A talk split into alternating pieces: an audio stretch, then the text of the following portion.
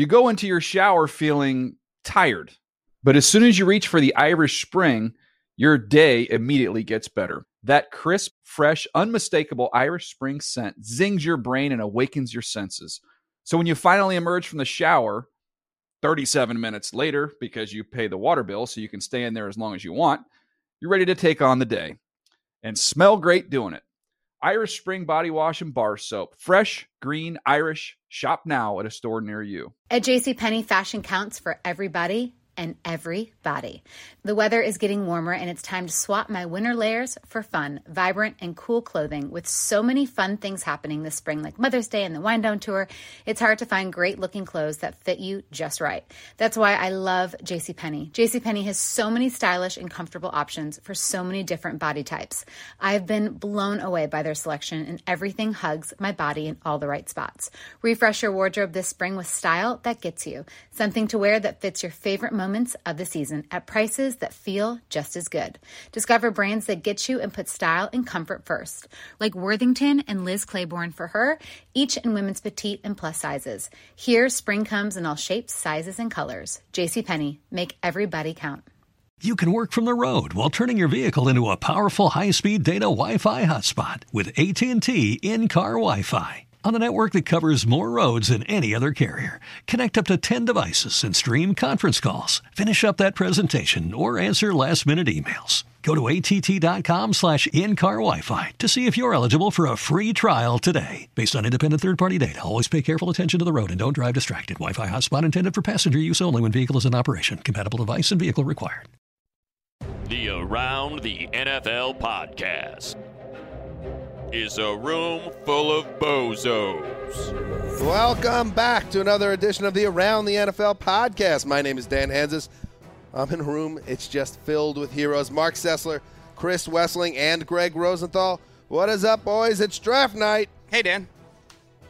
Oh, yeah. Oh, yeah. Guess what?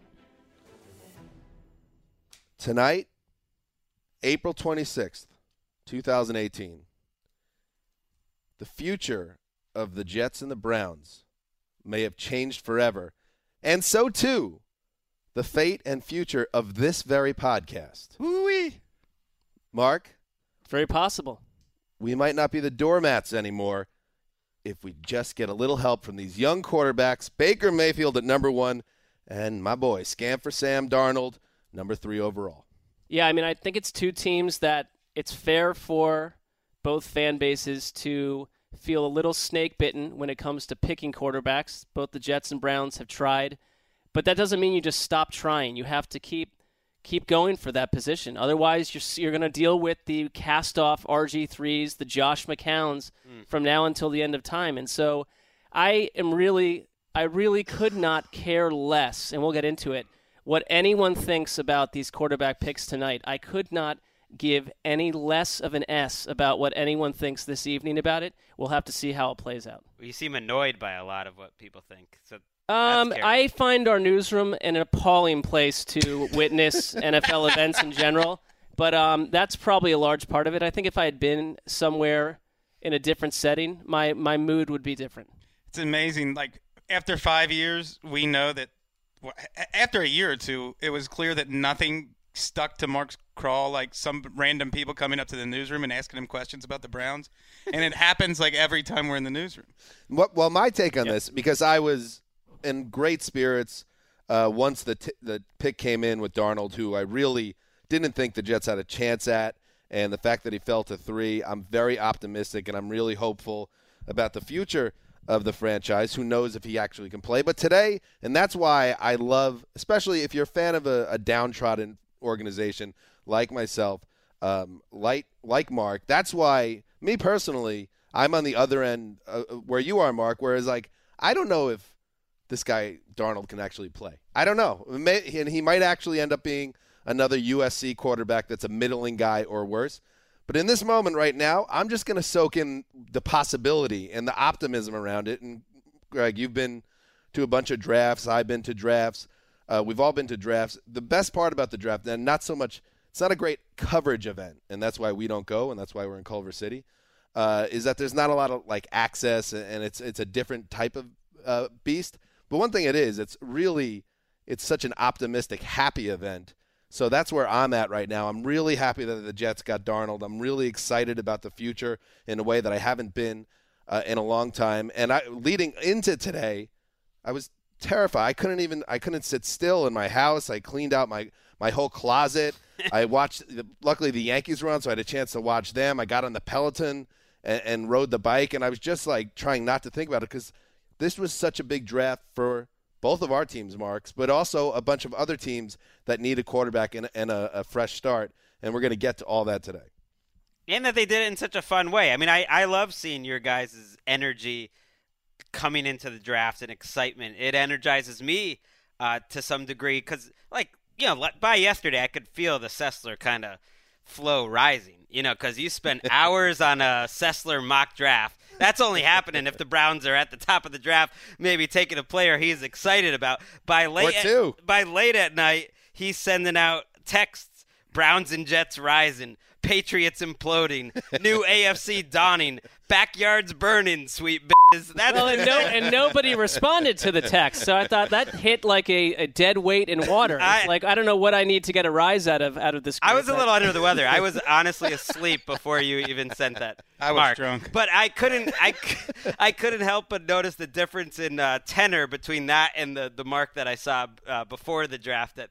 that you know, at four o'clock today. Well, well, we can get into it, but I there no, I, I you know, we'll continue good, on with. You're what, the, you're like the person that's been in a really abusive relationship. You've been hurt so much. This has happened. This has been so many of these nights. Right. It's just that, like, you have the force field up, but but at the same time, we all know you, Mark. We know there's something going on behind that that wall, and it's probably excitement. I think it is. I don't know hard, what the don't know. I don't know what the order of the show is, but we can get into Mayfield whenever you would like. How to, does but. how does Mark we're Bennett, talking about him? Huh? So who do you think we're talking about? Well, it's I, here's the thing. I will say what happened, and it was it is it is touched. It is a Twitter type thing. The minute they pick him, I like the pick. I told you on the show last week that I didn't want Sam Darnold. I did my. It was not enough as much homework as as Carbs and some of these other guys, but I watched all these guys, and I came away really loving kind of the energy of Baker Mayfield. I loved Rosen, too, but they got Mayfield. I thought that was a twist and turn that no one saw coming really two was. days ago, but I do think that there were a lot of people in that building that did their homework that came away feeling he was their guy. And right away on Twitter, and this is an issue with Browns fans in general, it's immediate from half of them or a segment of them, immediate negativity. And it's like, can you let it breathe for five minutes before we start killing the organization for an off-season worth of homework? We have no idea. Have we learned anything at this point, whether you're a fan or you cover the game or both, that you you do not know on April twentieth whatever how this is going to shake out? We've been wrong so many times. On, it's being it's, with people that are doubting the Browns, it's obvious why they do it. It's based on track record of right. always picking the wrong guy. But that doesn't mean, and that's as a Jets fan, I'm saying the same thing. That doesn't mean they didn't get it right that's, this time. That's, that's why this is such a great night. It's a fresh start, and I don't think just because you've made mistakes in the past and anything in life that you stop trying. They had it, the, the the scared thing to do would have been to not pick a quarterback at all, because you want to continue to be one of these teams that doesn't have one. You tried for it. Let's see how it works out before we kill it. You weren't in the Browns war room, so you can't give a definitive answer on this, but I, I got the suspicion that Scot McCloughan, who has a very good track record, record and is very opinionated, his fingerprints are, are all over those first two picks that the Browns made. Do you have one hundred percent any sense in? Well, here's the thing. When they showed the war room, when they were all hovered around, it was not hovered around John Dorsey and Hugh Jackson.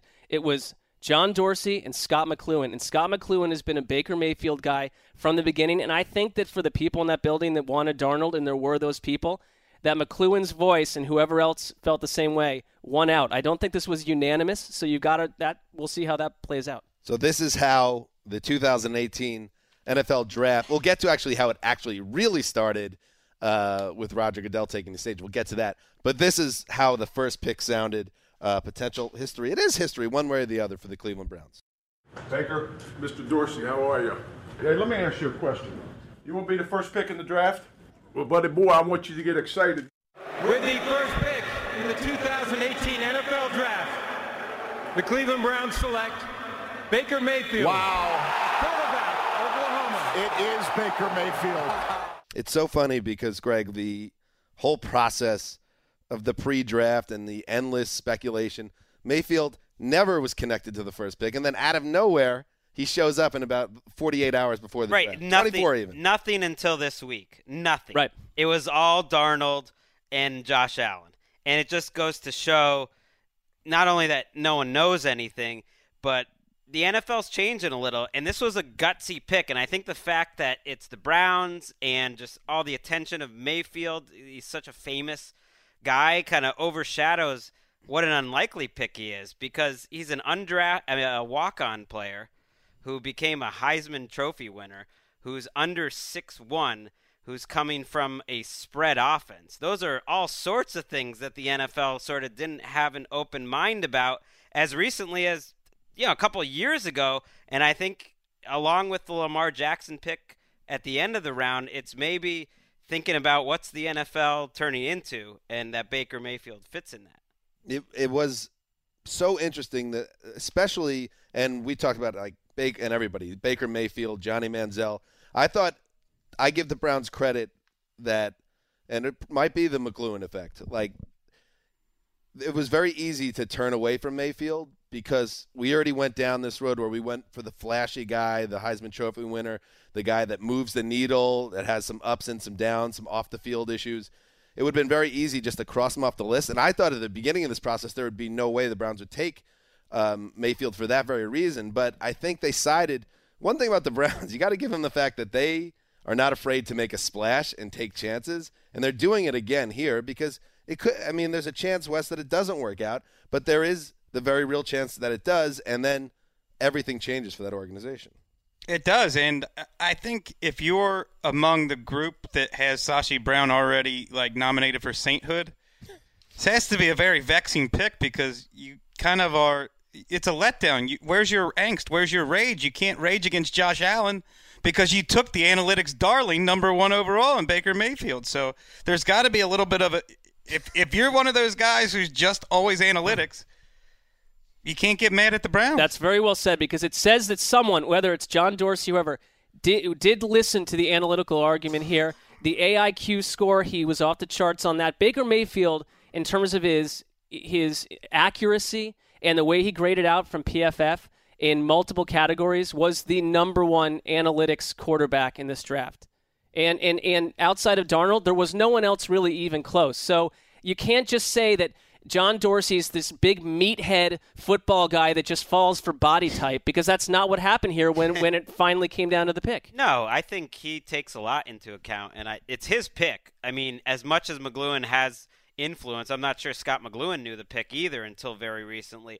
It's Dorsey getting all these opinions and making the pick. And I do – who knows? There's no way to know, but I, I have to imagine that they believe Baker Mayfield had the right – character and the right attitude to take on this challenge, that they liked that. I mean, Dorsey's kind of a in-your-face guy. Baker, like, they liked his bravado. I think that was a, a like whatever character or anything you want to talk about, I think that was a plus. I mean, anyone who's ever played sports has to like his bravado, right? Right.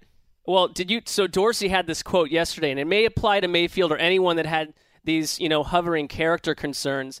He told Josina Anderson from E S P N, he said, if you have certain blemishes on your track record, I want to meet with you face-to-face. I want to see what lies within your soul, and I'll find out within fifteen minutes if you have a soul or not. It's a great that quote. That is an insane quote, and I kind of like it.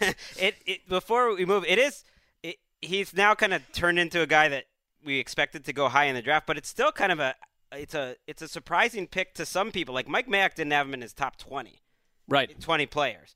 Uh, Josh Norris, who we had on the show, didn't have him in his top twenty players. So people saw these quarterbacks all so differently. I mean, some people had Rosen one, and the other guys were buried, not even in the top twenty, and then vice versa with Mayfield. It's like every team saw them so differently. So what we're going to do here, we just talked about Mayfield, and if you're a listener to the podcast, you know that as the we walked up to the draft, we, we went a deep dive on five of the top quarterbacks in this class. All five of those guys were actually drafted in the first round, and Uh, we'll go through the Giants and all the other picks in between.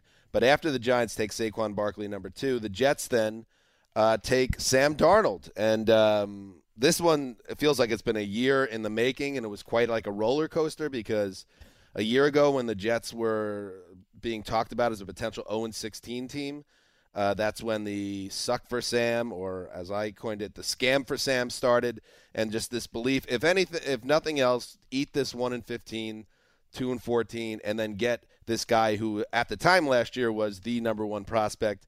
And then things happened. The Jets ended up winning five games, and you thought they were out. Then they traded into the top three, but you still thought they that Darnold wasn't in the mix. And then on top of it, the Jets didn't even think Darnold was in the mix because they didn't even schedule a private visit with him until right at the deadline, and then things started to change. So there he is sitting at number three, and I, I applaud the pick by the Jets because I know they were hot on Rosen. I know they liked Mayfield, but Darnold is, to me, the safest bet is everything we're hearing. And I don't get too worked up about the turnovers last season. I think that he has enough quality tangibles that make intangibles that make you really excited that they have a long-term guy. Wes, did you like this pick?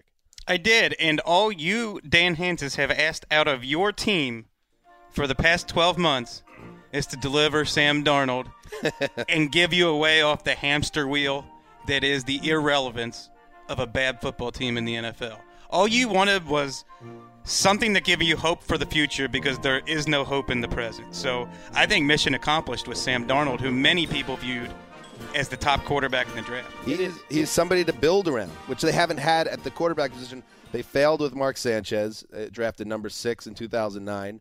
And ever since Sanchez, it's been just one middling veteran after another, one Band-Aid after another, and it got very frustrating as a Jet fan. So the idea that maybe now it actually worked out, the timing, maybe the fact that they liked Mayfield, but the Browns liked Mayfield and had the opportunity to get him ahead, that it actually works out and the Jets end up getting the guy they wanted all along. Something could go if right you, for yeah, the Jets. Yeah, if you, if you look, if, if, if this works out for them and they do a Jets, a football life at some point, the way that this draft played into their favor is part of the story. It, it, now, outside of Chad Pennington and a, a one semi-intriguing uh, season with Brett Favre, this is a stunning point of departure for a Jets fan base that has no had no quarterback like this to really rally around. This is a scout's favorite, and they talk about him being the safest floor and potentially the highest ceiling you have to see. I think the fumbles would concern me a lot more than the interceptions based on the way they look at his tape in, at U S C. Did not have good wide receivers last year either. But I think if you're a Jets fan, you have to feel like from a certain point of view, they potentially walked right into the best quarterback in the draft. I think it, it, fit, it goes down to fit, and it's a good fit for the Jets. The highest-rated quarterback Daniel Jeremiah has graded in the last three draft classes. Mm, love it. And there's no complaining about them moving up to three now. What you didn't realize and what you couldn't have known at the time was giving up the six and the three second-rounders. That kept you in the mix for Darnold, which they I don't think he would have lasted till six. Who knows? But probably not. No. That, it all – what a night for Mike McCagnon, who is very much on the hot seat if they had a terrible year or if he picks a quarterback that struggles.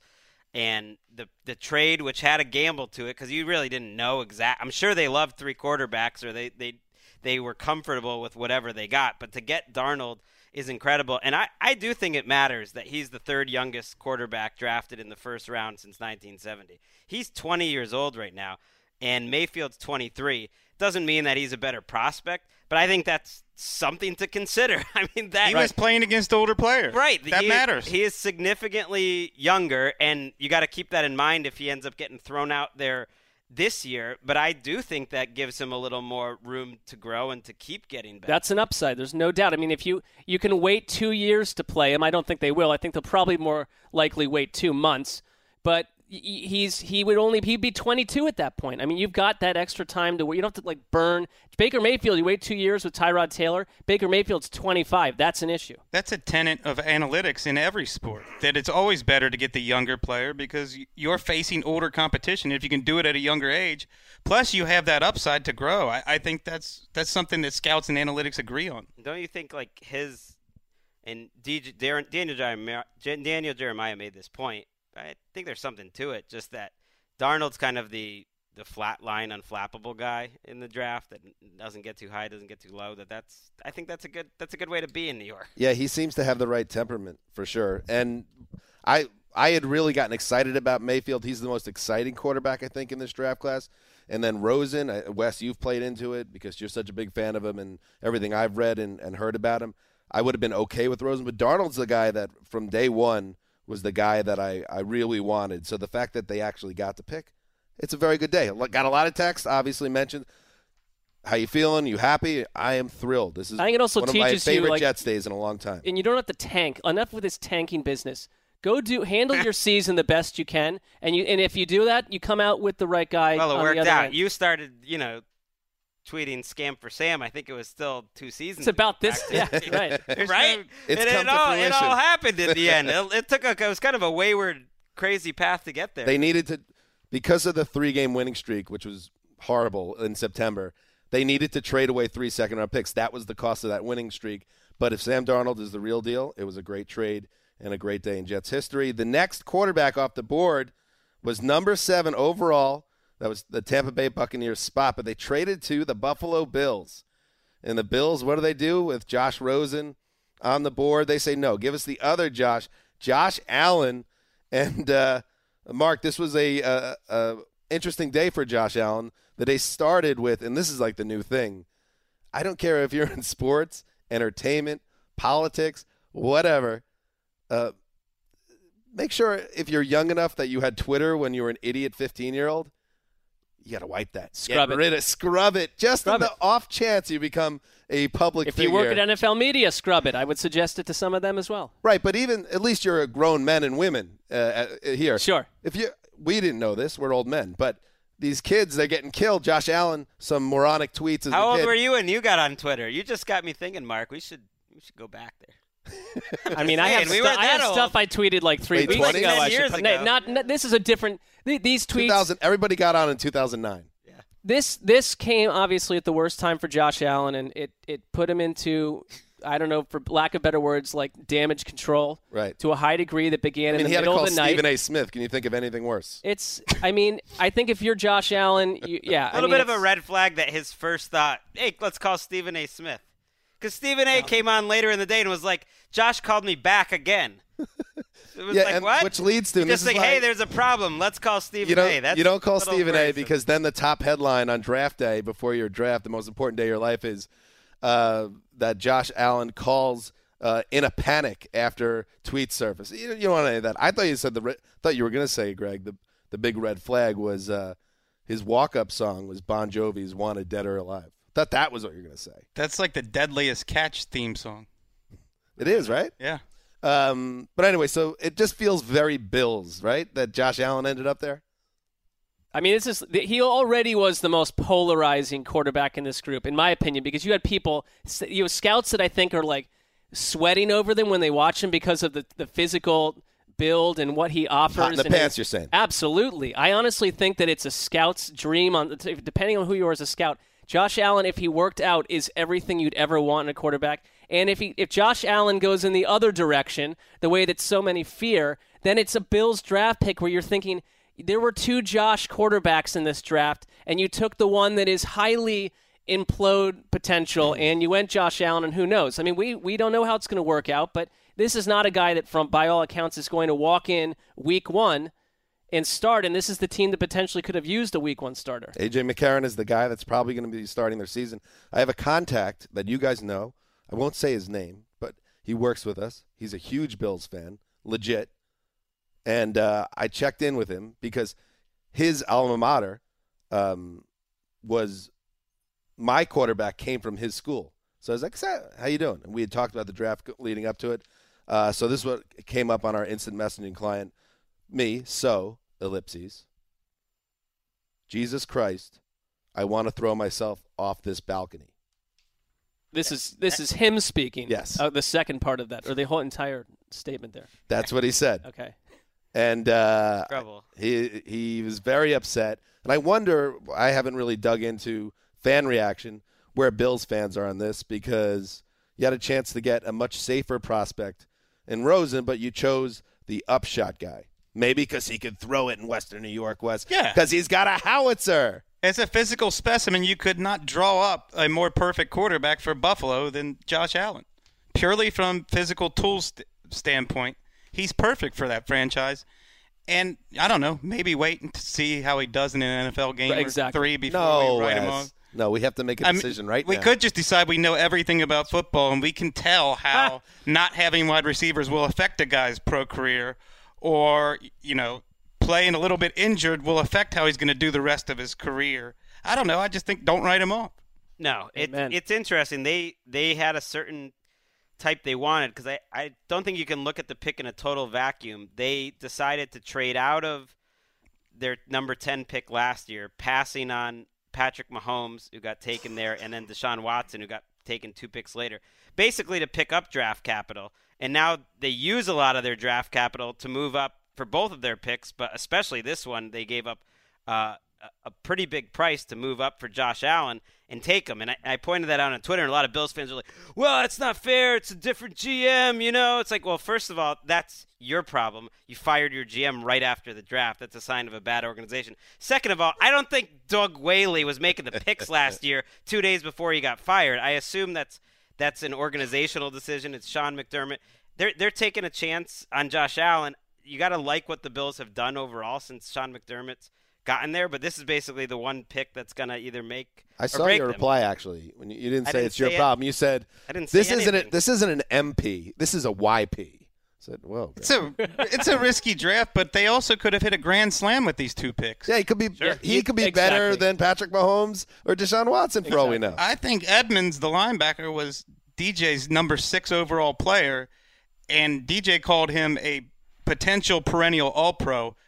He seems like a physical freak, and is exactly what that Bills defense needed in the front seven. I, I'm intrigued by what Brandon Beane has done. And Al- Allen, a little bit like Blake Bortles coming out, I think who I was excited about coming out is, is if nothing else, I think is going to be fun to watch. For as much as he's been dogged, like he's a he's an interesting player to watch. Like when you see what he can do, it's not like you're going to be – he's not someone I'm like, oh – I'm annoyed that I'm going to have to watch Josh Allen this year. Like, good or bad, I think it'll be kind of fun. I wish Claybon was here because then we could have him on to do trash takes. Uh, the trashiest take from Josh uh, Allen was LeBron James sucks. Come on. Guy's unbelievable. He's almost neck and neck with M J, Wes. No, he's not. It's it's not premier Please. N B A analysis from Josh Allen. Uh, the next quarterback off the board. Oh, yeah, you got to go to pick ten. So we end up with four Q Bs going off, off in the top ten. And this is a tra- this was my favorite trade of the night. I love that the Cardinals – remember at the comb- Combine when Steve Wilks is at the uh, standing at the podium, and I don't know, one of you guys I think was with me, but it just – there seemed to be so much working against Arizona in that moment in time. You didn't have the quarterback. You didn't have the coach anymore, the iconic coach, and he was trying to fill those shoes, and he didn't have the same charisma, and he had all these holes on his roster, and he had Larry Fitzgerald coming back, but Larry didn't really have anybody to throw it to him. They signed Sam Bradford, and everyone's like, eh, okay. Gave twenty million dollars to Sam Bradford. But now you trade up, and you get Josh Rosen and Greg. First of all, he's in the tribe. I know you're excited about that. I'm rooting for him. Second of all, you told me downstairs that you were happy to go to the Jets because you didn't want to have to even think, entertain the idea of rooting for my favorite team. So you must love the idea of the Cardinals in the future. Yeah, because I'm going to root I root on Josh Rosen wherever he was. Even if he was with the Jets, I would have rooted for him, and that would have been annoying. Not only because I love his personality and the way he carries himself and the things he says, but because I love watching the, the tape that I watched. To me, he seemed like the, the one that you – you saw him play college football, and you said, that guy should be starting on Sundays. I can see, like, all the traits that you look for in terms of anticipation and accuracy and especially being able to throw under pressure. And just like, this is the guy. This seems like the, the safest pick. And I love him landing in Arizona. They have a lot to work on, you know, around him. It's not like any quarterback playing for that team, I think, is, you know, set up for, you know, immediate success with their offensive line uh, and their wide receiver group in general, uh, but you have David Johnson, and you probably don't have to play right away if you're Josh Rosen, at least not until like week four. Is it, when you think Sam, Sam Bradford, Bradford could get yeah. trade, traded? Mm. Well, I'll tell you, it's it's uh, it, it, draft day has become an annual horror show for Mike Glennon, who who potentially doesn't even make the roster at this point. I forgot about Mike. Yeah, poor Mike Glennon. Let's yeah, not weep for Mike Glennon. I mean, nor I'm not paid like thirty million dollars. I am not year. weeping for him, but I would just say it is annoyed. Is, it's know. been a bad. Like last year, he was at the draft party. I hope he wasn't at the Cardinals draft party this year. I'd stay away from draft parties if I were because Mike Glennon. Because Rosen was the guy. People. I mean, he made eighteen million dollars the hard way on some level. Let's just say you don't have to feel too bad for the guy. I, I've made a lot less money in a lot harder ways. Rosen, Rosen was the guy everyone thought is maybe the most day one ready starter, but he's the one who actually comes into this situation if Bradford is healthy, which is a huge if, where he won't need to really play. Um, anyway. Josh Rosen, by or the way. Or he could start week one. Who we um, knew from reading that piece on E S P N, the magazine. We had on the, the writer and we, all the stuff. He's an interesting guy, and he thought he should have been off the board sooner. In fact, he made it – a mission statement the moment he got drafted to let everyone know that he wasn't happy. Here's what he said on N F L Network after he got drafted. Yeah, I mean, I was pretty pissed off as I was sitting in the green room. I was seeing teams go by and pick some other quarterbacks that I think I'm very, very uh, clearly better than. Mm, saucer. There were nine mistakes made ahead of me, and I um, I will make sure over over the next decade or so that they they will uh, they will know that they made a mistake. I mean, a little cliche. Love it. Love a little it. Cliche, but I, I, it's yeah, fun. It's the Peyton. It's a page out of Peyton Manning's book. You know what he told Bill Polian before the draft. But look at how bleak the Cardinals were a few months ago. Yep, losing Arians and Palmer, and what's the future, and how can you possibly get a quarterback? And now you get not not only the consensus best passer in the draft, but now one who's exceedingly motivated and is burning burning up. You can tell how pissed he is, and that's. That's ideal for the Cardinals. You give up a third and a fifth compared to what the Jets gave up. Right, they didn't Great really trade. Have they, they, that, that, was that with the Raiders? That's where they moved? Yeah, was this Come on, John Gruden. I'm telling you. Like, I'm telling you. That that is uh, that is a fleecing. That is a fleecing. You know what else is a fleecing? What John Gruden got from Martavis Bryant today. So maybe even Steven.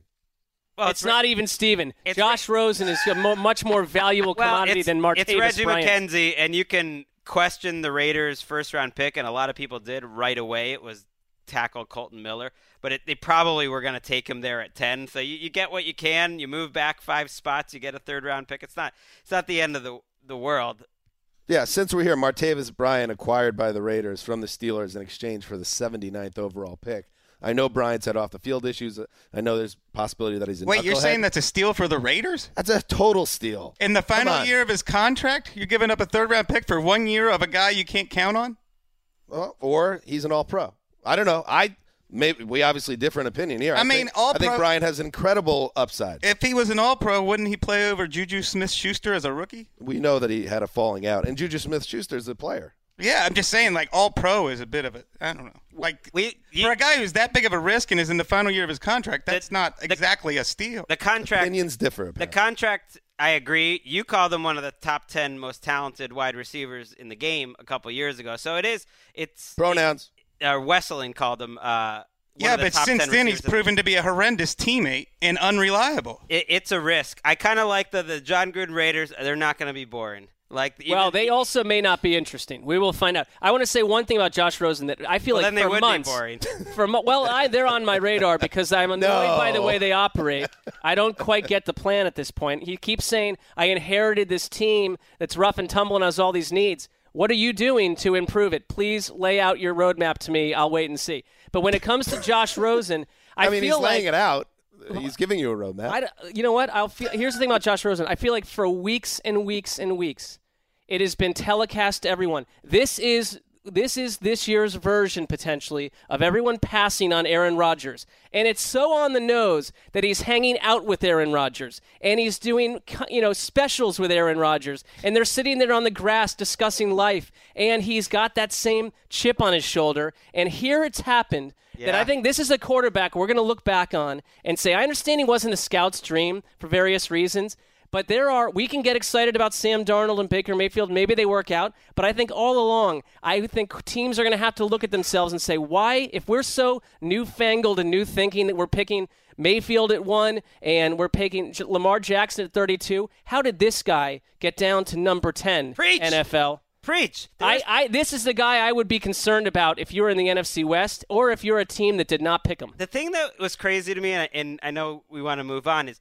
both Daniel Jeremiah and Mike Mayock were adamant, this is the best pure passer in this draft. And it's like, well, what is a quarterback's job? How is that not your, you know, right. Neither one of them had it ranked as their top passer. To win from they the had- pocket is what John Elway said a week ago. What I've learned over the years, the number one job of the quarterback in the N F L is to win from the pocket. Steve Young, the most effective rushing quarterback, dual threat quarterback in history, has said the exact same thing. The job of an N F L quarterback is to win from the pocket. And yet John Elway passed on Josh Rosen. That's well, fair. There's this other side of Josh Rosen that all these guys like him that way, but they all buried him in their ratings and their rankings, and it comes down to this does he love football enough thing. And you know what? If well, he also plays durability. For, okay, durability. But let's Both say let's say he plays questions. for ten or twelve years, and he plays at a high level. He likes football enough. Well, I mean, I just well, we'll we don't know him personally, so we'll and, see. And David Shaw, who played against him and who uh, was, I believe, on the same staff with Andrew Luck, said he's the best pure passer since Andrew Luck. Like it was not just this year, but that's a guy who had to watch his tape for three straight years. But does he love the game, Greg? Does he truly read that Mike Silver uh, long form was a good one. He um, and the final quarterback taken in the first round, yes, as Mark alluded to, number thirty-two. The Ravens trade up with the Eagles, who Jeremiah, uh, who Jeremiah did a nice job today on network, and he knows his stuff. Obviously, they should give him a podcast. I feel like that would be a good platform for him. Yeah, I don't know if he, it would thrive or not, or if it would work. Maybe team him up with somebody. I like Bucky. He's good. I mean, it's maybe start, start a podcast. It, it would start as a middling show for four or five years, and then maybe right. elevate as the audience. You get a, you get build an well, audience. I feel like the ceiling is middling with a Move the Sticks podcast. Very much so. I'm just naming yeah. it because I know that's the Twitter handle he uses. Low floor, low ceiling. Yes, but very good job tonight on the, the telecast in primetime on Fox. Good job. Anyway, number thirty-two. Dan's been cheering down in the newsroom. Voice is uh, getting a little husky. I'm a little under the weather. I'm fighting through. Kim Carnes. The little C cannot stop me on this glorious day in Jets history. The Ravens select Lamar Jackson, and the narrative was cooking at two hundred twelve degrees Fahrenheit uh, immediately that it was Ozzie Newsom's goodbye gift to the Ravens. All right, everybody calm down about that. But very nice move, I think, for the Ravens, and uh, everybody was excited about it, and everybody's excited about Lamar Jackson's potential. Uh, Steve Smith uh, wanted to play this because I quite enjoyed this, who also did a very nice job sitting outside A T and T Stadium. Uh, immediately did some, and remember, Steve Smith is a former Raven who played with Joe Flacco, had this to say about how he believes the arrival of Lamar Jackson will affect the Ravens' quarterback room. There's going to be not just some thick competition. You got R G three, you're out, buddy. You got Lamar Jackson and Joe, who looks like he might be just like us. About five more minutes till we out of here.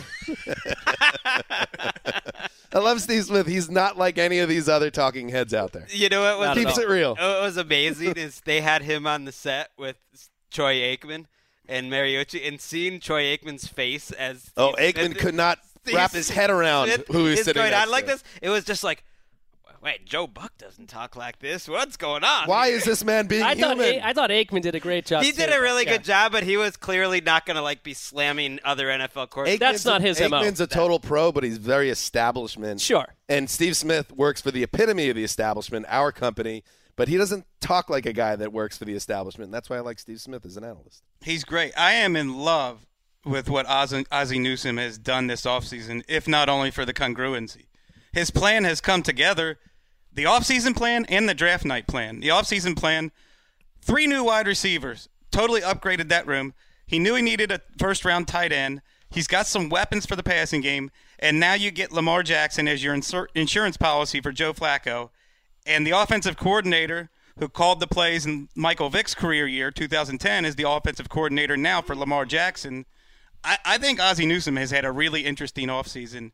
And and I think his plans have all come together. Yeah, and to, and to Steve Smith's point, I don't know if insurance policy, I don't know if that tag will last that long with Lamar Jackson. Obviously, he's going to need a little time to uh, acclimate, but at the same time, like when you're Joe Flacco and you spent last season kind of lumbering around with a bum back and you've got this electrifying like five-star athlete behind you, I mean – yeah, you it's get out weird. to a nice one and three start in Baltimore. Lamar Jackson's not going to be not going to take too long for them to put him on the well, field. It's, it's crazy. I was trying to think like what starting quarterback and backup quarterback could possibly be any different than these two. And then I remembered, oh wait, Tom Savage was replaced by Deshaun Watson in week one last year. I Tom guess you can pull it off. But you can make that tr- transition pretty quickly if you want to. It must be like George Mikan watching Wilt Chamberlain and Bill Russell come into the league. it, it really, it really, it's amazing because it's the thirty-second pick, but he, it's as fascinating and as exciting as any pick that was made. As the number one pick. Right. Because look, he, he beat out – he lost to Baker Mayfield in the Heisman Trophy this year. He was third. He beat out Deshaun Watson for the Heisman Trophy two years ago. And you just watch him, and I don't know if he's going to translate or not, but he's the he's the best – like. Troy Aikman put it well. He's like, I haven't seen any player enter the league like that, making moves like that since Barry Sanders. Like, that's the type of running talent that he has. And so if you can combine that and create the right offense around him, like, and it's I not don't just, know, I'm all in. There was some, I was watching one of his games earlier, and there's a play where he, he there's total chaos happening. He's in the pocket. He goes out. He comes back into the pocket, completely sets his feet, and throws a bomb like fifty-six yards downfield right on the money. It's not just chaos happening with this guy. He has pocket presence. I think they were kind of saying this guy's game is going to grow very quickly because of how quickly he grew in college, and the Ravens are going to win like three Super Bowls, and He's I'm going to drive off I ten. By the way, this is the first uh, first round in N F L draft history that was bookended by Heisman Trophy winners. Mm. I don't know that, actually. I just made it up, but it's probably it, true. It, and the first, the true. first draft probably since ninety-nine with five quarterbacks in the first round. I like that nugget. I like mine a little bit more, though. I mean, I'm just I you we yeah. led with yours. Yeah, I came in with a secondary nugget. Yours is the Robin to his Batman. And and uh, don't like that. On another on another note, Greg, I know uh, you were busy cranking away on your winners and losers of uh, night one uh, during this draft, but I know it hurt that your Patriots, who have Brian Hoyer as next man yes. up, uh, passed twice on Lamar Jackson in the twenties. Yeah, that's what I wanted, was Lamar Jackson, especially when it got to the thirty-one pick. I just would have been so much fun to look forward to a future with Lamar Jackson. Do you think they decided, no, not for us? Because why not at thirty-one? The value there. How they- I think Dan's with me on this one. I was much more disappointed that the Jaguars passed on Lamar Jackson. Yeah, that yeah. was surprising too. That would have been a very intriguing fit, and I guarantee you that would have put the fear of God into the rest of the I, A F C. Well, Wes, how about, by the way, the Bengals? Yeah. Uh, this is a team that just handed Lamar Jackson to the Baltimore Ravens, and you have had an identifiable issue at quarterback, but pro or con Andy Dalton. He went now, come on. Right. As I, this podcast, this room is on fire about Lamar Jackson. Right. Spice Rack's on fire about Lamar Jackson. A lot of people like Lamar Jackson, but there's a, there's a reason potentially he didn't go in the top sure. five, and there could be nefarious, like negative, unfair reasons, or maybe they see qualities in his game that aren't up to snuff, and that's the fun part. We're going to get to sure, see it play he's out. He's a little bit more of a projection, kind of like Josh Allen, who you know was taken much earlier, but he's a little bit more of a projection.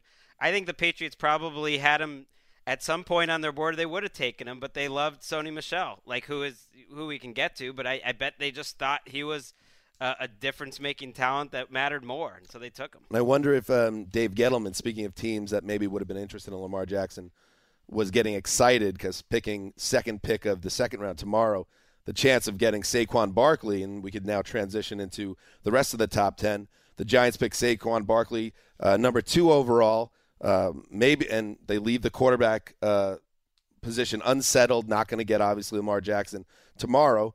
Uh, but Barkley was the guy that we heard forever and ever. A lot of people thought that the Giants would trade out West, but at the end of the day, they went with the guy that they think is a potential all-pro year after year.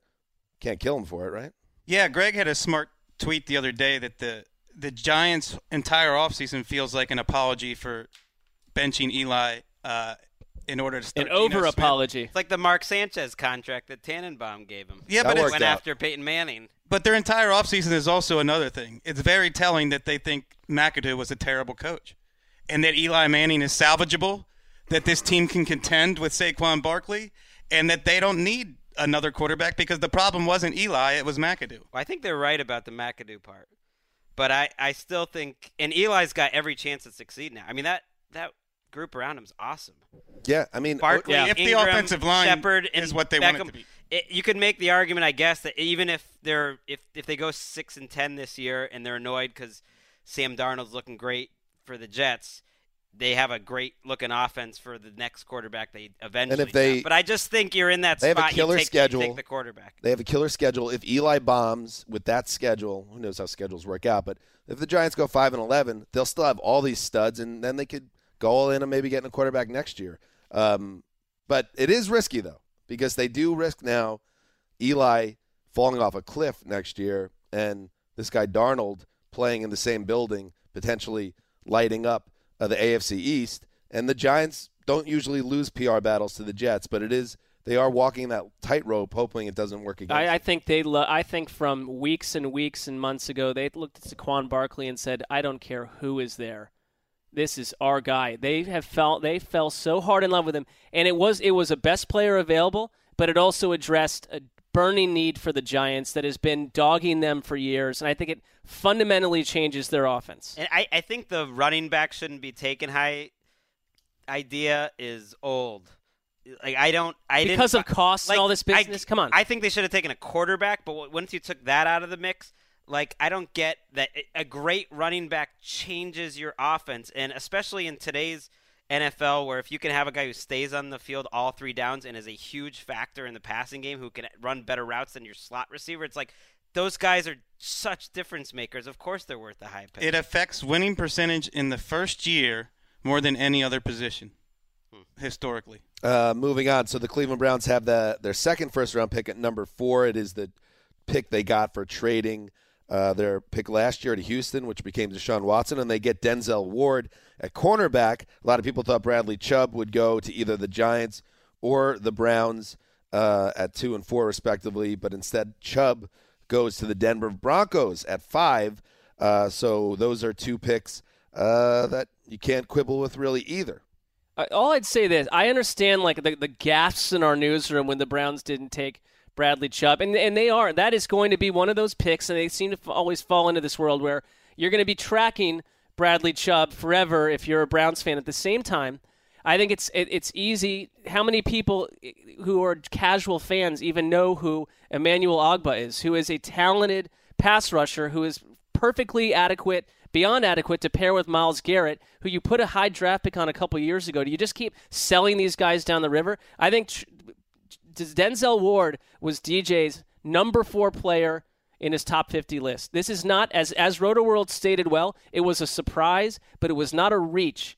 They were one of the worst passing defenses last year and have been for years on end. You get an incredibly athletic cornerback coming out of a school that produces good cornerbacks in Ohio State. So as much as it's all about Bradley Chubb not going to Cleveland, it's the way it is. You got it. They, I think I, part ha- of it was also the idea of Myles Garrett and Chubb on the edges destroying quarterbacks. Right. So I, I honestly think I think that I, I, I understand that Ogba's not as flashy right now in April. I think that you have two very good pass rushers, and you just I don't know. It's their decision. Well, they just think Ward's a better player because you need as many pass rushers. I mean, they better be as, right as you can get. He's the highest drafted cornerback since Charles Woodson. So, wow. So he, I mean, that is a difference-making statement that they're saying about Ward. The Colts at number six. A lot of people thought they would trade out of that pick. They did not. They stayed there, and it makes a lot of sense that they went with Quentin Nelson. Uh, we talked about this uh, last week or on Monday. Um, this makes a lot of sense for the Colts because they're putting things back together slowly. And what do you have to do more than anything other than getting Andrew Luck back in the field is find a way to protect him.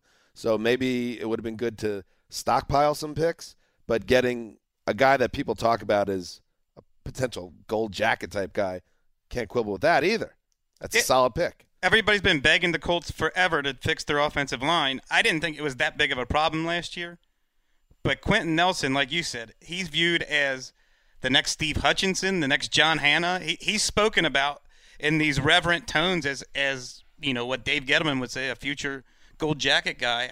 To me, that's for a Colts team that just needs difference makers at any position. Why not go with the safest guy with the big upside? And everyone on draft day wants flash. They want you to go get someone that they can imagine scoring touchdowns and blowing up quarterbacks. And then this might be the guy that like fourteen years from now retires as a shoe-in Hall of Famer and the best pick in the entire draft. Although we heard that Chance Warmack and Jonathan Cooper were like those those sort of guys too. Like, yeah, you can't miss on these guards up high. So you're saying bum pick I by have, the Colts? I have no clue. I feel like Nelson I, was even the way he's been he, spoken about is different than even those yeah. guys. Yes, I I agree. He's had more hype than we'll see. Those guys. But you can't you can't hate the pick. The Bears take Rayqu- uh, Roquan Smith, uh, Raekwon Roquan Roquan Roquan Smith, linebacker out of Georgia. Bears, Bears look a lot better. Just yeah, for, they, and, yeah. And they, they, they might be the most improved team. They in the look N F L. A lot better. They are, and, and he seems like uh, one of. Again, it's dangerous to say that, but one of the safer and just like you'd be shocked if he doesn't end up working out types of picks. 49ers address a need. Uh, the first tackle off the board, Mike McGlinchey out of Notre Dame. Uh, and then, of course, as we say, Rosen at ten. That was the top ten. Other takeaways from the rest of the first round. Get us started, Greg. Well, just going off McGlinchey, and it'll be quick, was that all the analysts believe that this tackle class was bad. Most of them had very few in their top twenty. Uh, D J, for instance, had one tackle in his top thirty, and I don't even think he went tonight. Uh, and yet these teams, I was wondering going into, are they just going to reach for guys because there are no tackles. There's no tackles available in free agency. There's no – people say they're all stink in the league. And the 49ers take McGlinchey. We'll see if that's a reach. The Raiders were reportedly, according to Mayock, going to take him at ten. And then once he went at nine, they decided to trade back and they take another who Colton Miller, for whatever reason, seems to really piss off the draftniks that – that he's a bum and it's some sort of like zone blocking project for Tom Cable, which hasn't really worked out in the past. So I'm wondering with these tackles, and, and the Patriots took Isaiah Wynn, who for whatever reason the draftniks like a little more, might play guard, like whether these guys will wind up being reaches in the long run. I look at a Dolphins team. In Minka Fitzpatrick, you got a player that Nick Saban out of Alabama absolutely loves, adores, and I think he's going to be a great pick for that defense. At the same time, you're the team at number eleven that watched Josh Rosen picked one spot before you. And we just talked how transformative that pick is just for us, watching all these teams, how differently we feel about the Cardinals because of the presence of Josh Rosen. We'll find out if we're right. But the Dolphins will never have the chance to find out what that team, which has been one of the more hideously boring offenses to watch during our tenure here, what that they've needed a, an injection of life. And we talked about adding whether it was Baker Mayfield was the guy they were linked to, but it could have been Josh Rosen. And you sit at number eleven, you don't move, you allow teams to jump up ahead of you, and you will pay the price. Well, there's the fireball on that one. Bunsen burner. I, I think in going back to Adam Gase at, at the owners' meetings, I really believed him what he said when like, he's into Ryan Tannehill. And I think he probably has sway in that organization, and they trust his judgment on it. That's what I took out of when we, we met with him, and that's I that's why I thought they were never going to get involved with this quarterback business. And now we're going to see if Tannehill has one last shot. Apparently there was. A I report. never thought they'd trade up, but it, I was re- that was almost the most exciting moment of the draft to me. That and when the Saints traded up, and I thought they were going to take Lamar Jackson. Right. Was I was waiting for Josh Rosen to maybe be there, because I was so fascinated to see would they kind of mm. move on from Tannehill or not if he felt a near miss of intrigue there haunts Greg. And since you mentioned the Saints, let's bring it up because they make the trade with the Packers, um, giving up a first round pick, which is premium real estate in this National Football League, and that which led to on the N F L Network set uh, Mike Mayock and. Uh, Jeremiah, who's definitely, I think he should start a podcast. I think a lot of promise. I mean, definitely something. I mean, some promise. Don't set, don't set the goals too high. You just want to have a nice, loyal, small following. Uh, that's what he should do. But I think what happened here is Wes cannot stand the quasi-real, potentially not real beef with with uh, D J. So everybody got so fired up. The listeners like it. That's all that matters. The people got so fired up on this dais about the Saints getting Lamar Jackson, and then Raga goes up to the stage and announces Marcus Davenport. And, yeah, I think it, it feels like a missed opportunity. Can we stop buying the hype every year that the Saints are going to draft a first-round quarterback? Thank you. Every freaking year, people just hook, line, and sinker. Oh, yeah, of course the Saints are going to draft a first-round quarterback. They got Drew Brees. Give me a break. Also, the hubris that you're only one player away from a title team. You're also one or two injuries away from being the most disappointing team in the league, so calm down on one player away from the Super Bowl. It's always – those trades very rarely work. The, yeah, we're just one player away. Let's just go for it. Like the trade value chart essentially exploded after this trade. Like the Saints totally disregarded any sense of value and gave the Packers uh, – new G M Brian Gutekunst the little uh, little win for his first, because he ended up using those picks to move back up, uh, got a ton of value. I really, I did not like this move. First of all, he was talked about as a project, Marcus Davenport. You know, they don't have a great history drafting pass rushers, but I like it a lot less when I heard when I heard Sean Payton's uh, defense of it. He said, "People may uh, say that's a lot to trade up. It appears to be a lot, but shoot, what's our country's national debt?" There you go. What is What's like, he talking about? Uh, yeah, he's like, uh, let's let's bring up a totally crazy, faulty economic model. You want to live in a deficit? Yeah, he won. He's like, he's like, let's just be, let's just be the Around the N F L podcast, racking up credit card bills in hopes of We're our bonus that. arriving. W- one Come note, on, bonus. One note on Marcus Davenport in the Bob McGinn annual scouting, uh, you know, product that he puts out, which is a great read. Great product. There, there is, well, a lot of people love him. They say head of steam, like if he was A and the quarterback was B, it was a straight line into that. So there's a lot of promise there. So it's not to knock him on. This is from a scout, though. He said also he's into some weird shit, poetry and shit like that. He has other interests. He's not an alpha Ew. dog, but he's a pretty talented guy. Other guys killing him for being a renaissance man. It sounds almost like the defensive version of some sort of Josh Rosen thing where, oh, he has too many other interests. So it's like, I mean, I don't know. Who is this I don't like these man scouts. that they turn to for an no, opinion? Forget the these scouts. Poetry. Unbelievable. Poetry. Alvin Kamara's a re- renaissance man. That worked out. I like, um, speaking of Steve Smith, the, Par- uh, the Carolina Panthers are attempting again to address the wide receiver position. They drafted D J Moore out of Maryland. He was the first wide receiver off the board. And uh, Mister Smith had this to say about Uh, Mister Moore. You really want to know the truth of how I feel? They have never been able to replace me until today. That's awesome. They also called D J Moore wrong. his spirit animal. Yeah, he said it that did. before the draft, so it's almost like they were they were listening. After, by the way, after he, we brought up Troy Aikman before, after Smith, Steve Smith said that, they the, the camera stayed on their, their dais, and Troy Aikman looked like he was a guy at like just back from war who saw too much. Just staring straight ahead. There was just no reaction at all. It was like, what that, is happening? That was it with the Ravens went too. It was really my favorite subplot of the entire. That Aikman-Smith chemistry. Ooh, so good. Do you, do you mind if I throw out a couple Please, takeaways? Please, do it. The Chargers didn't miss the playoffs because they choked. They missed the playoffs because their field goal kicker was terrible at the beginning of the season. By the end of the season, they were clearly one of the best teams in the league, and now I believe they have the best roster in the A F C. Derwin James, hubba, hubba. a guy who was viewed as a top ten talent. They needed a safety. That's exactly what they got. They've already got a defense that might stack up with anyone's in the N F L. I love that pick. They picked up Mike Pouncey at center to help with their offensive line. This is a team going in the right direction. Yeah, if you, Dan, if you thought we were going to jump off the Chargers bandwagon, it's not happening. I mean, I, I always know good. It's once good August rolls around, the Chargers are the most unbeatable team in N F L history. And then by March, we're talking about how the next year's Chargers will be unbeatable. See what happens. Maybe this is the year. I don't know. This is on your radar. This is your John Gruden and the Raiders. This is my Gruden. Yeah. This is definitely my Gruden. What else, Wes? The Tampa Bay Buccaneers, for the past few years, have had an embarrassing front seven. Can't rush the passer. Can't stop the run. They're always injured. And now they're sort of copying off the Eagles, where they've just loaded up to the point where not only have they fixed their front seven, they are absolutely loaded with Vinnie Curry, Jason Pierre-Paul, Vita Vea, who they drafted in the first round, Mitch Unrein, Bill Allen. That's that's not even including Pro Bowlers like Gerald McCoy, Levante David. You've got Quan Alexander at middle linebacker. You've got Noah Spence as a pass rusher. They are absolutely loaded in the front seven. That's how you fix a problem.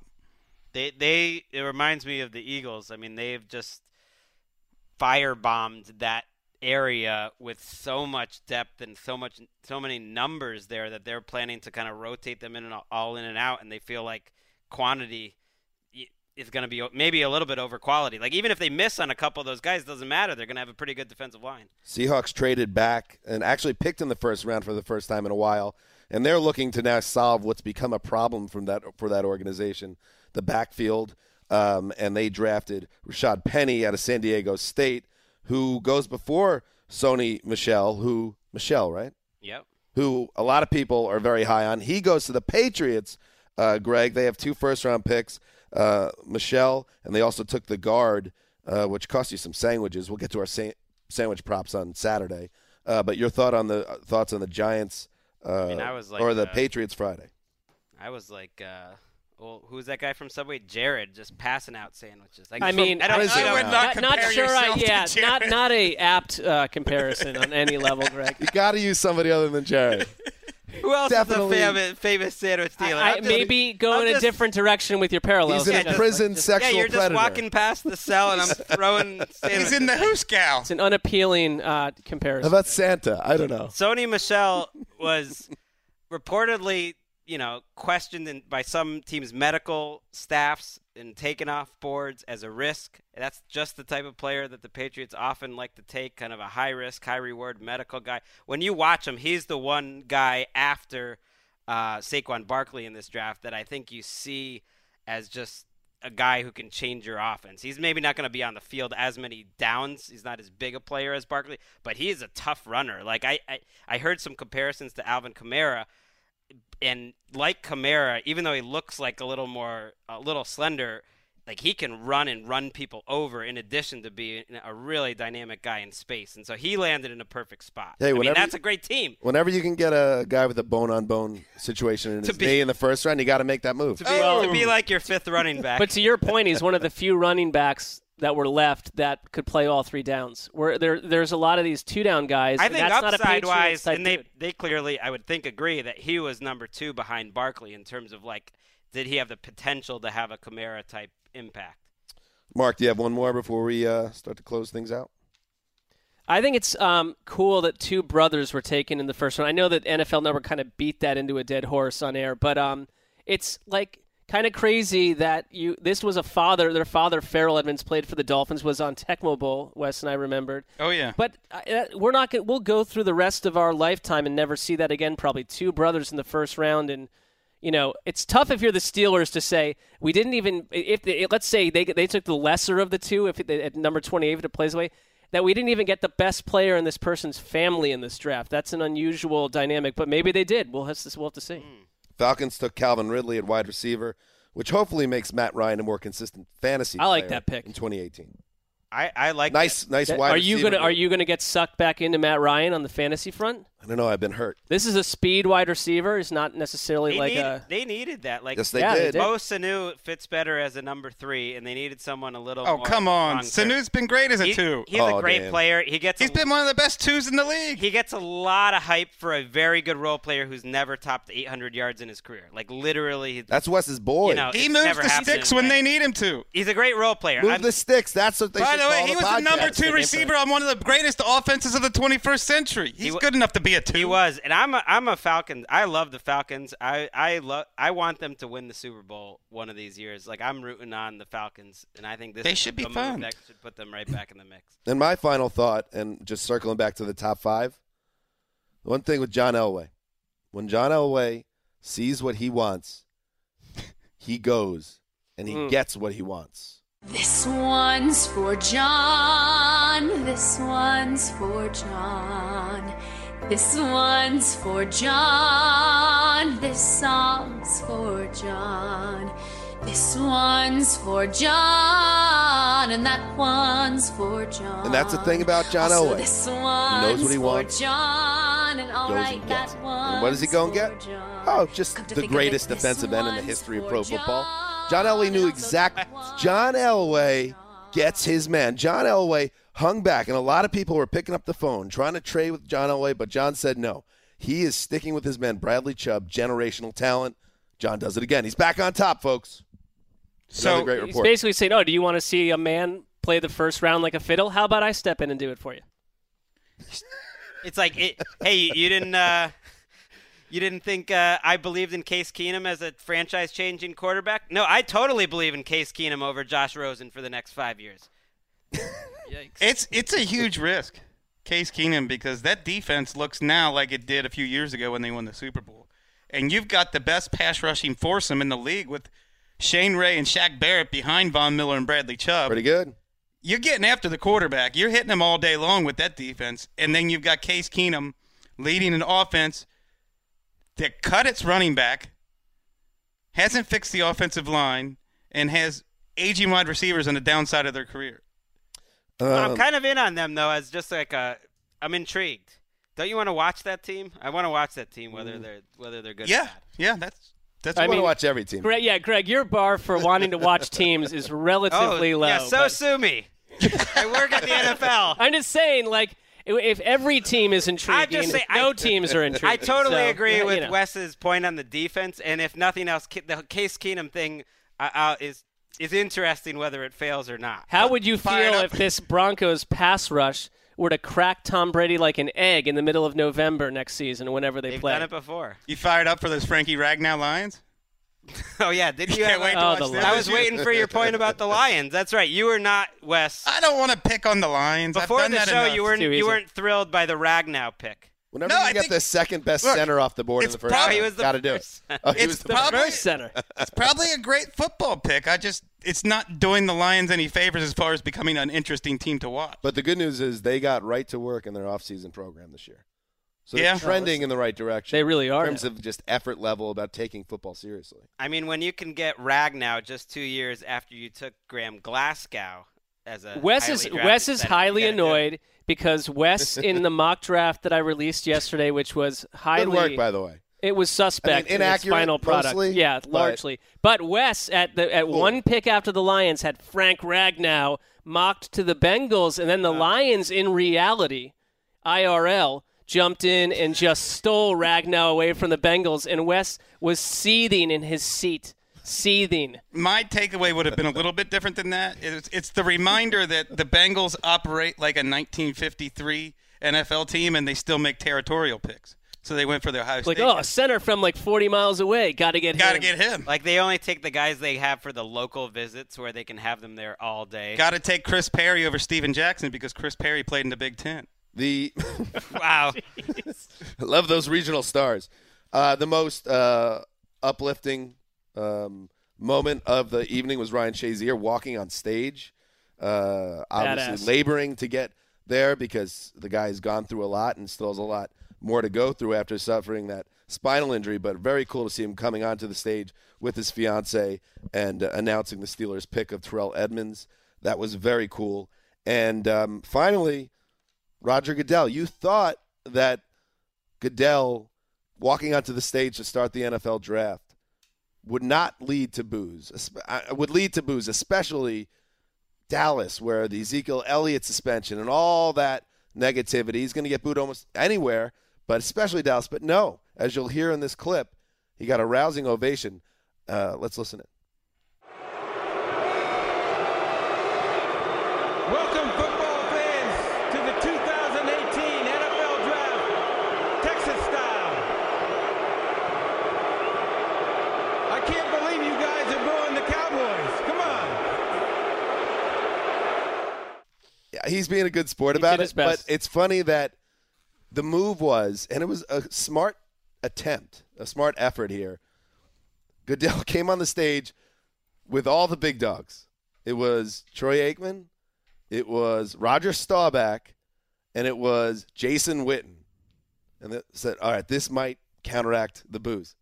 Nah, bro. It did not. They got to start doing this I mean, like in three forty-five Park Avenue in the N F L home office. If you really want to avoid the boos, that's part of this event now. It's kind of fun. It, the boos were louder in Dallas, I guess, because there was more. It was indoors mostly and more people. But that that was insane. You couldn't really you couldn't hear what Goodell said for the first two minutes. But we have to, if we're going to be talking about the crowd, we have to give the edge to the you know the Philly crowd from yes. last year. Won the Super Bowl, and your and your draft crowd also won the Cowboys. And also just beating the, the uh, Cowboys at everything. I mean, it's just. I mean, the draft threatens to become like a late period Dave Matthews album, massively overproduced. What happened to the rawness of it? Can we just get? Gotta back get you on the to, throwback podcast. I'm just saying, it's just excellent analogy. Just a little bit, Beautiful little bit too, D M B refs. Little bit too shiny.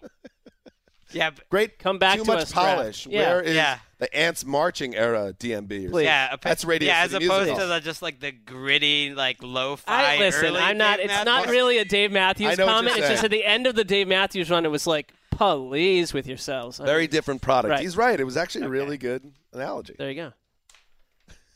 So you're thinking like, this is like, circa like everyday era Dave Matthews. Whereas at Radio City, it was like under the table and dreaming. Yes, very yes. much. I think it's very generous of the Shadowy League figures to allow us to continue to talk about music. Very nice of them.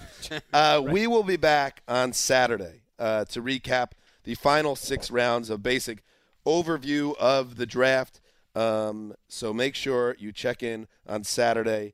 Uh, and thank you to everybody for listening. And if you stayed up late waiting for this show, uh, I hope it was worth it. You guys are the best, and uh, it's the dawn of a new day. Yes, it is. I nope. believe. Should we go get a drink? We got to celebrate. Oh, yeah. Let's go get a drink. Cozy time. This is Dan Hanzus signing off for Quiet Storm, the mailman, the old boss. Oh, yeah, Lindsey Fulton behind the glass. Miss Moneybags. Till Saturday night.